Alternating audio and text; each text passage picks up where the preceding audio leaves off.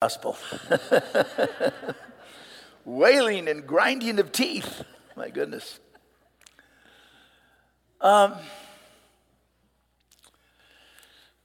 I'd like to go back to uh, the first reading from Isaiah first today. Uh, we are in such a, a, a mess at the moment. Uh, there's such a great tragedy in, in Israel and Palestine right now. It's it's horrible. And the war that has begun is only escalating. And I'm afraid, my brothers and sisters, more and more innocent people will be killed. It's frightening and it's dark. The Ukraine is continuing this God forsaken war. It's beyond imagining what's happening to those people and to that country. And then, right here in the United States, all of the conflict, uh, almost the hatred between people. It's so divisive. And then I open up the scriptures and I read a feast of rich food and choice wines, juicy, rich food and pure and choice wines. How, do you match that?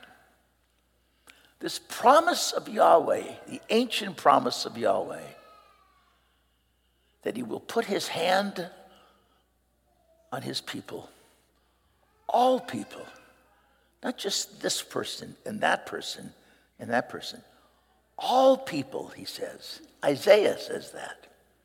All people. Behold our God to whom we look to save us. This is the Lord for whom we've looked. Let us rejoice and be glad that he has saved us. So I presume, my brothers and sisters, it drives us to come to that understanding of the promise that amidst all of the stuff that we are involved with, our God is there for us and with us. I think that's difficult at times to, to hold on to and to believe, but it's true. It's, it's God's promise. You know, we make promises in our, in our lives, and I'm not always sure we keep them. You keep your promise of love, marriage. I made a promise that I would marry these two beautiful brides yesterday, and I tried to renege. I did. I went to both of them and said, I'm going to Notre Dame. And they said, Oh, fine. But I couldn't do it. If I'm asking them to make a promise that they keep, then I've got to make a promise. And I've got to keep it, don't I? Of course I do. So it dawned on me, the light went on. And that's the truth. So if we are able to make a promise and keep it in our good times, how much more our God will keep his promise.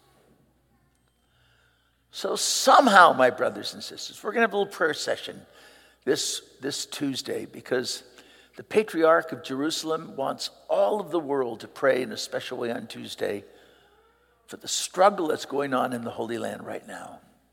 So we're going to gather at 6:30 in this church. And we're going to pray. Pray for our brothers and sisters who we know by name Palestinians and Jews, praying for them, begging God once again to keep that promise that He has made to us a promise of faithfulness and a promise of love. I know it's hard to say that, and it's hard to believe it, and I, I, am almost embarrassed to say it to you, but it's the truth. We've got to hold on to it. We have to find the way out of it and find some hope and peace, even if it's just in our own lives. If we treat people with justice and peace and joy and love, that's enough. The gospel today is the gospel of the wedding feast, not Cana. it's the other gospel of the wedding feast.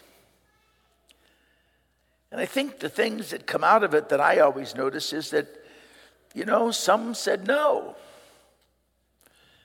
And our Holy Father in Rome said today, we must be people of yes.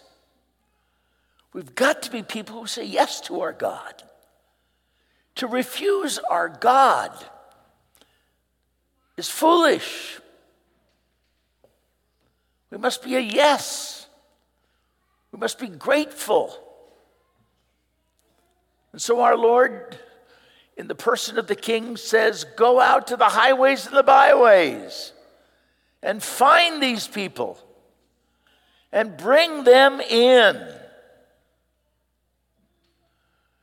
And I believe with all my heart that's exactly what the Synod is now doing right now.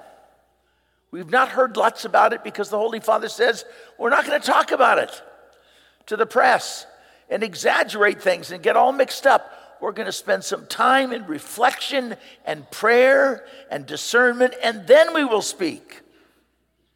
Not a bad idea to pray and to think before we speak.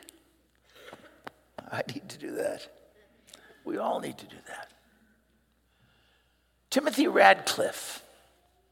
You wouldn't know him, but I know him pretty well because he was at our Congress many years. And Timothy is a Dominican, a great speaker, a great man. The Holy Father asked him to give the retreat before they went into the session. And you know what he said? Listen to this. He said, I would rather have you go into this synod with your doubts rather than your certainties. Think about that. I think it's important for us to express the doubts that we have about our God, about our faith, about our life, about the human condition, about our struggles.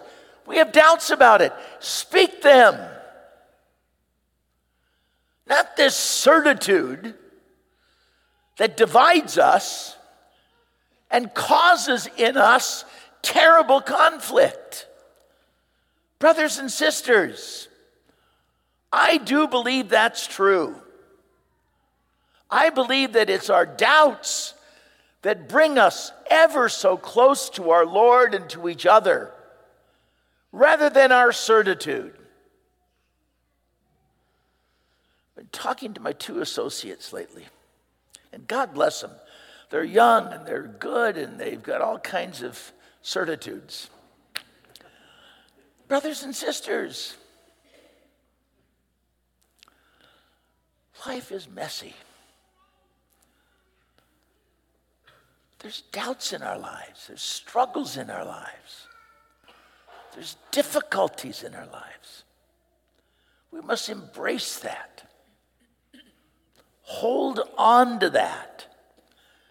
And if we share that, I do believe the banquet hall will be filled.